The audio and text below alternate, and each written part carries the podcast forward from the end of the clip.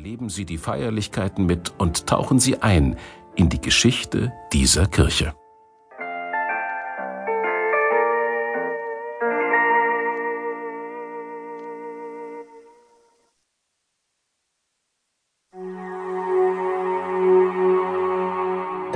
Am Übergang der Stadt in die Transzendenz Steffel und Pummerin von Reinhard Old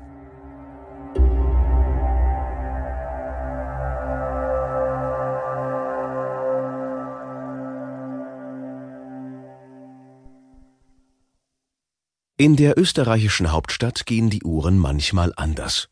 Ein wenig zumindest. Mag allüberall der Jahreswechsel erddrehungsabhängig und atomuhrbestimmt auf die Millisekunde exakt vollzogen werden, in Wien nicht. Dort läutet der dumpf dröhnende Erstschlag der Pummerin den Übergang vom alten zum neuen Jahr ein.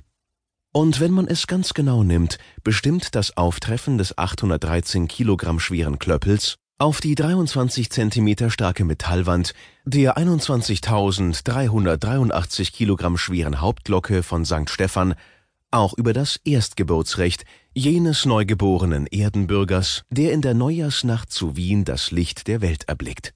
Sodann wehe dem Unglückseligen unter jenen Tausenden, die sich alljährlich im Rund des Stephansdoms versammeln, um zu Füßen dieses Wiener Wahrzeichens par excellence ins neue Jahr zu feiern, der vor der Pummerinschlag einen Feuerwerkskörper zur Uhrzeit abbrennen ließe, nur Spießruten laufend könnte er entkommen. Niemand, der auf sich hält, entkommt dem Stephansdom. Die Weltkulturhauptstadt birgt sehens- und bestaunenswerte Kleinode zuhauf.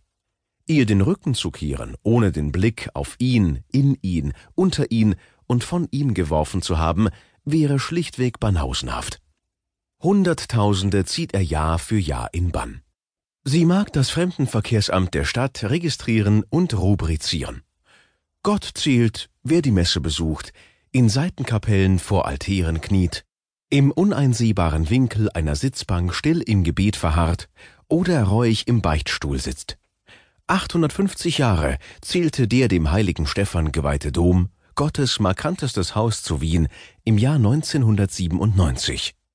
Geschichten über Geschichte sind es, die das Haus erzählt, und von solch überreicher Fülle an Ereignissen sind sie geprägt. Großen und kleinen, herzerfrischenden und traurigen, dass ihr Stoff viele Bücher füllt. Bücher vergangener, gegenwärtiger und künftiger Existenz.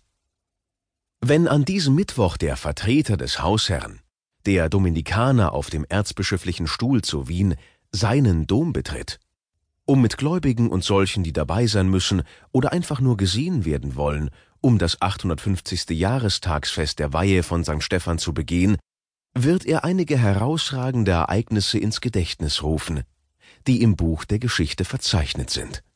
Da wird er an jene Tage des fernen Jahres 1147 erinnern, da das Kreuzfahrerheer auf dem Weg ins Heilige Land am Flüsschen Fischer lagerte, während sich Bischof Regenbert von Passau in die damals unbedeutende Siedlung Wien begab, um außerhalb ihrer Mauern eine neue Kirche zu weihen, mit deren Bau etwa zehn Jahre zuvor begonnen worden war. Schon die Dimensionen der ersten Kirche gingen über die Bedürfnisse einer kleinen Gemeinde hinaus. Die Rekonstruktion ihrer Gestalt lässt erahnen, dass die Intention ihrer Errichtung programmatisch darauf gerichtet war, zum künftigen Zentrum einer Erweiterung der Stadt nach allen vier Himmelsrichtungen hin zu werden. Hundert Jahre später entstand das wuchtige Westwerk mit jenem romanischen Trichterportal, durch das man heute schreitet, um ins Innere zu gelangen. Restaurierungsarbeiten legten ein Portal frei, das zeigt, was die damaligen Gläubigen erwartete. In düstersten irdischen Figuren und hellsten himmlischen Farben ward ihnen der Weg aus den Schrecken der Verdammnis zu den köstlichen Heilserwartungen eröffnet, die der erhöhte Christus als thronender Weltenrichter im Kreise der Apostel vergegenständlichte. Es war dies jene Bauphase, in der die Babenberger, an deren Hof so bedeutende Dichterkönige wie der Elsässer Reinmar von Hagenau und Walter von der Vogelweide, dessen Herkunft umstritten ist, um ihre künstlerische Vormachtstellung als Spielleute des Reiches rangen. Alle Anstrengungen unternahmen, Wien zum Bistum und damit die reichsständische Stellung ihres österreichischen Herzogsgeschlechts zu erhöhen